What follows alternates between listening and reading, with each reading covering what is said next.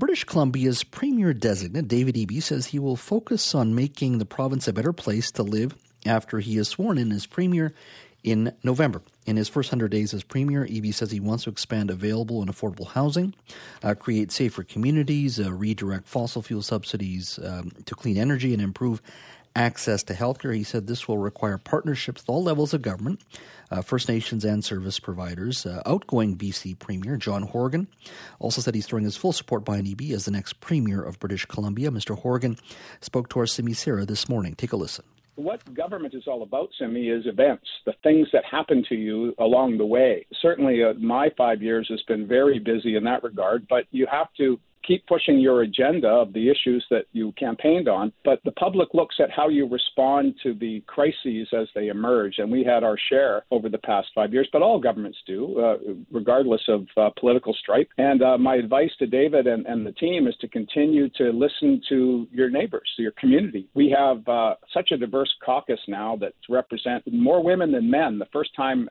ever that a government in Canada has had more women in their caucus than men. And, and I think that that, uh, that will be here to stay, and that's a good thing. That now represents the, the breakout of the demographics of community. And so, I, my advice is to keep listening and always focus on uh, the needs of people.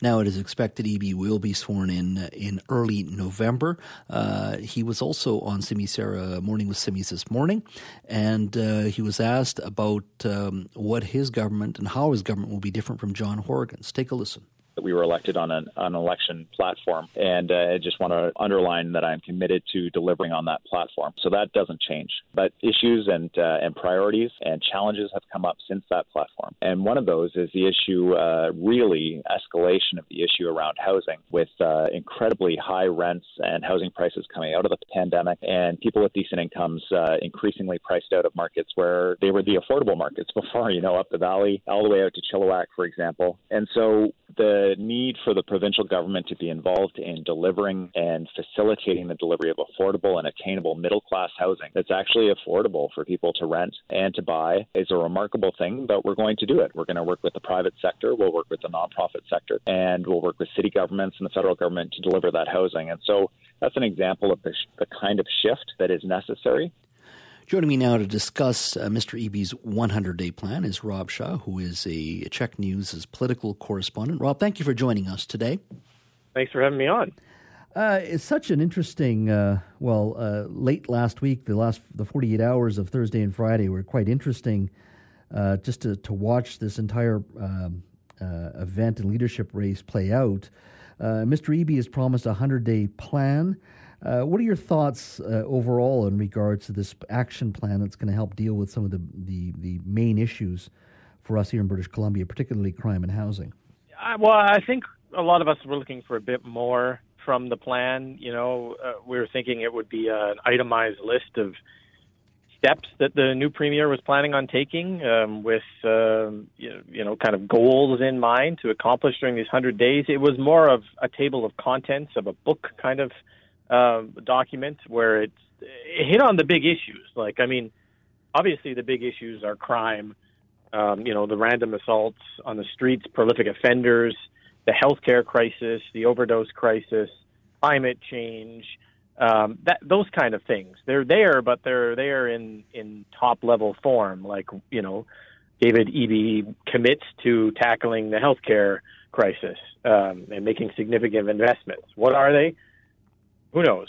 So I, I you know, I, I think for some sometimes we get these plans, these first, you know, kind of plans from premiers, and they're a series of steps that they're taking, the things they're going to kick into motion, a review of taxes, you know, immediate relief here. This is more of a vision document of where he wants to go over what appears to be two solid years because he also ruled out an election at the same press conference. Um, so it, it looks like a longer vision document, maybe not an actual 100 days document.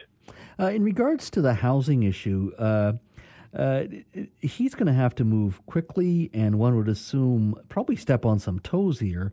Uh, by that I mean municipalities, and say this is the way the direction we're going. This is what you're going to have to do. It, um, it doesn't seem like he's a the personality, and b we're at that point with the public where they actually want to see some big bold changes that actually can start fundamentally tackling this issue, even, even especially with the NDP five years into their mandate.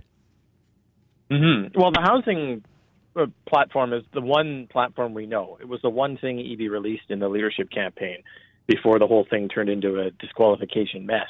So we know that he plans to Bigfoot municipalities aside in, in two major areas, and one is allowing secondary suites to be illegal across the province, so a municipality can't, um, you know, hum and haw about that.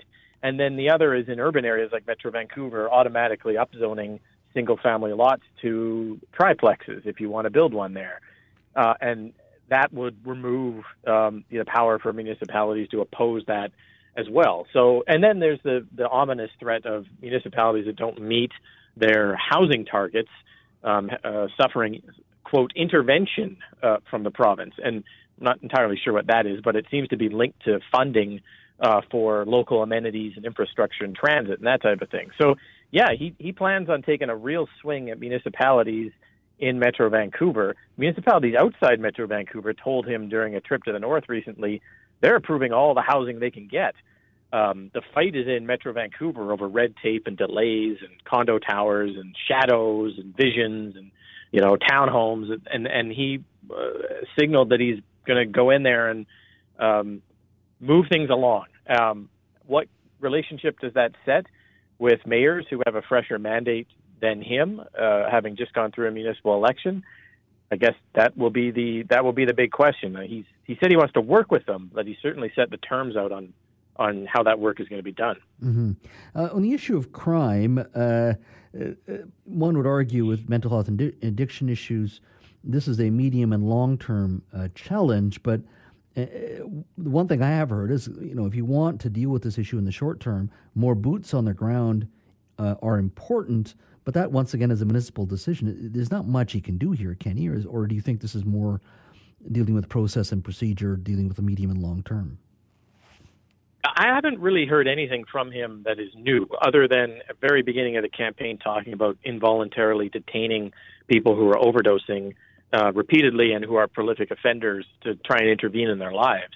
He, uh, in announcing his plan, took questions about this and said that the province can't force Crown prosecutors to do anything that doesn't match the law on prolific offenders, and he blamed Ottawa again, which this NDP government has done for quite some time now, that Ottawa, and the criminal code, and the rules that they've brought in place and their bills have made this a problem. And his his action plan calls for him to advocate for change to Ottawa. When it comes to the bigger issues, and you've mentioned this, overhauling addictions treatment in BC, which fundamentally doesn't work, overhauling mental health treatment in BC, which is a mess, uh, fixing the healthcare and correction systems.